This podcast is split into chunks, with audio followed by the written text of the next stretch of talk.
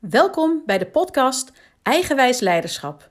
De podcast over krachtig, intuïtief en energiek leiderschap. Leiderschap vanuit je eigen wijsheid. Ja, wat superleuk dat je weer luistert. En dat je er weer bent bij mijn podcast. En ehm, ik had afgelopen maandag, toen heb ik een uh, presentatie gegeven voor een uh, netwerkorganisatie.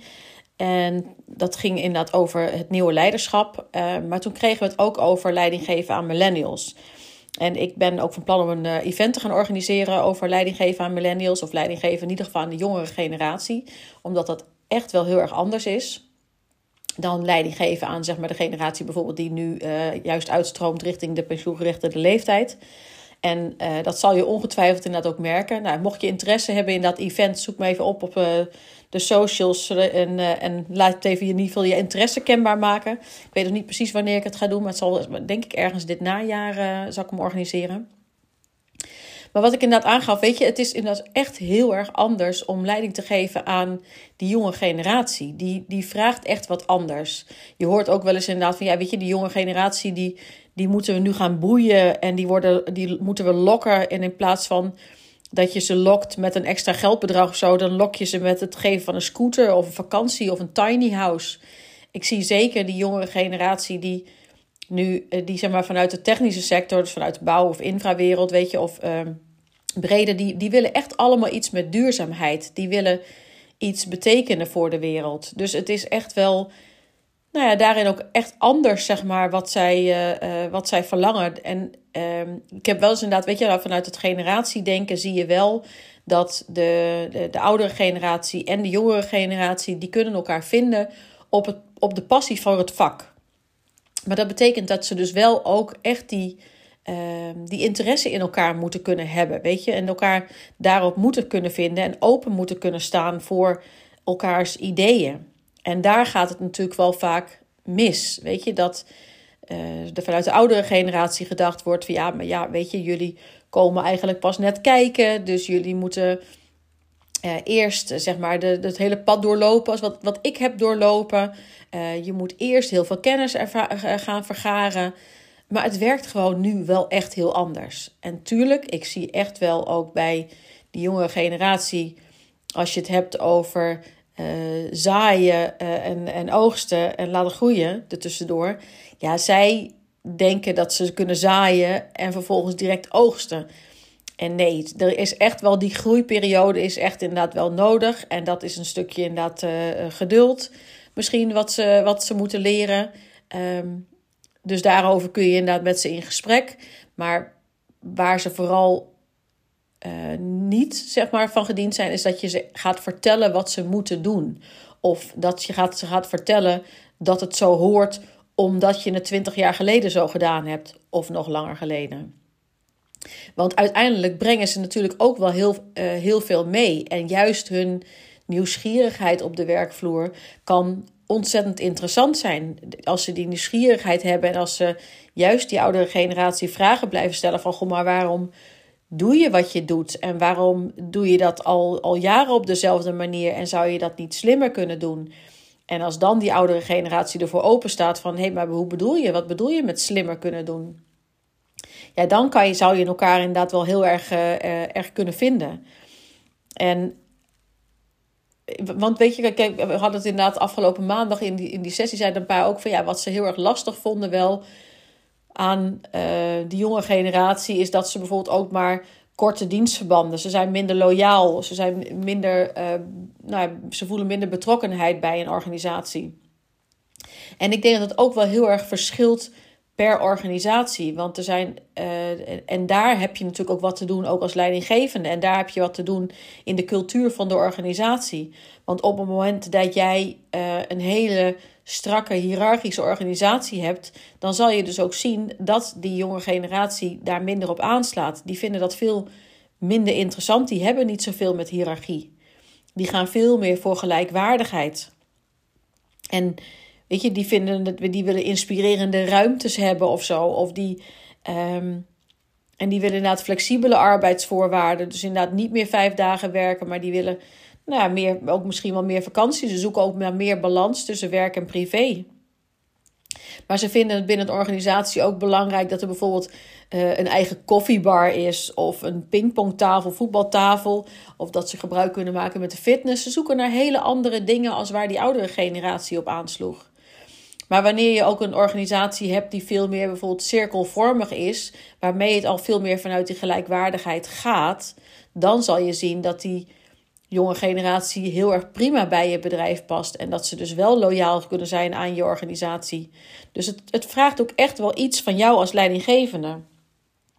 En ehm, kijk, daar wil ik zeg maar die leidinggevende ook echt in meenemen. Want je, je hebt gewoon andere vaardigheden nodig, ook als leidinggevende. Je hebt, het betekent dat jij dus ook inderdaad moet beseffen dat het veel meer vanuit die gelijkwaardigheid gaat. En dat wanneer jij dus inderdaad die hiërarchie neerzet en vanuit macht en status gaat werken, dat je dan zeker niet de verbinding gaat maken met die jonge generatie.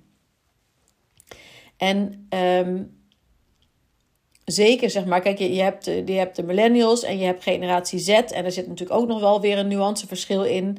Maar die willen dus inderdaad, ik, ik, ik gaf het ook al aan, ze willen beide, willen ze echt wat betekenen voor de wereld. Het zijn echt wel een stukje uh, wereldverbeteraars. Dus daar moet je ook over nadenken op het moment dat je dit soort generaties dus aan je wil binden. Als je dit soort medewerkers wil aantrekken, dan betekent dat je daar in ieder geval bewust van bent. En um, kijk, de, de, de millennials, zeg maar, die, die zijn ook, weet je, die willen alles uit het leven halen. En in die zin, die, de generatie die daar dan net wat onder hangt, de generatie Z, die is uh, financieel qua carrière, zouden ze, zijn ze weer een stukje bewuster en conservatiever wellicht. En, um, en die pingpongtafel waar ik het net over had, dat is weer meer de millennials, zeg maar. Dus um, ook daar zit, zit echt wel die nuanceverschil. Maar hoe dan ook, het vraagt iets van jouw leiderschap.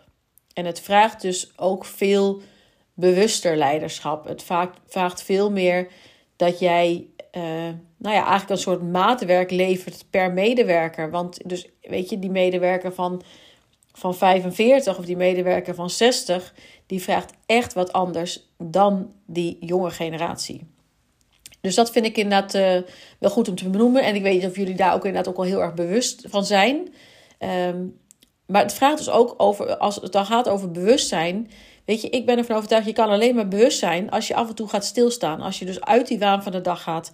Als je af en toe eens eventjes bij jezelf intuned van, goh, maar wat, wat voel ik nou eigenlijk? Dat jij dus ook veel bewuster naar je eigen lijf gaat luisteren. Niet alles gaat doen vanuit dat hoofd. Want die ratio, ja, daar bereik je dus die jonge generatie niet mee. Maar vanuit je het onderbuikgevoel gebruiken en je de, de, de kracht van je hart inzetten, daar bereik je ze dus wel mee. Maar dat betekent dat je dus ook echt jezelf beter moet leren kennen.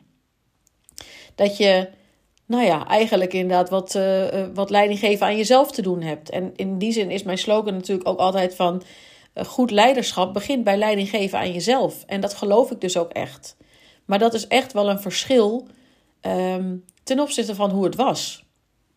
En daar werd veel meer gezocht inderdaad naar de waardering. Dus inderdaad ook halen vanuit de buitenwereld. Terwijl het nu steeds meer gaat over de waardering gaan halen uit jezelf. En ik realiseer me dat het soms inderdaad een beetje zweverig kent. Uh, of zweverig is. Maar dat is wel ergens waar, het naartoe gaat.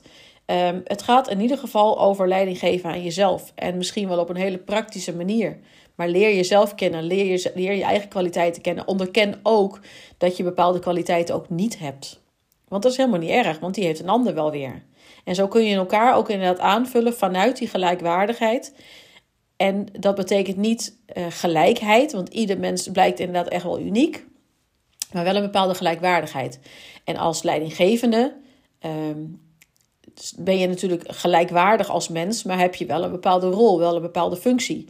En je moet wel je leidinggevende positie pakken. Dus ik zie het ook echt wel als een, het omarmen van nou ja, die hele masculine eigenschappen, dat stukje daadkracht, resultaatgerichtheid, ehm, helderheid, dat is echt ook wel heel erg belangrijk, maar wel echt in combinatie met die feminine eigenschappen, met die zogenaamde soft skills.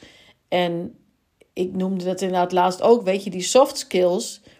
Ik weet niet waarom ooit iemand bedacht heeft dat dat soft skills zijn, of dat dat in ieder geval soft skills genoemd wordt. Want voor een heleboel mensen zijn dat hard skills. Het vergt namelijk echt wel lef om een beetje bij jezelf naar binnen te kijken. Het vergt echt wel lef om je eigen kwetsbaarheid te laten zien.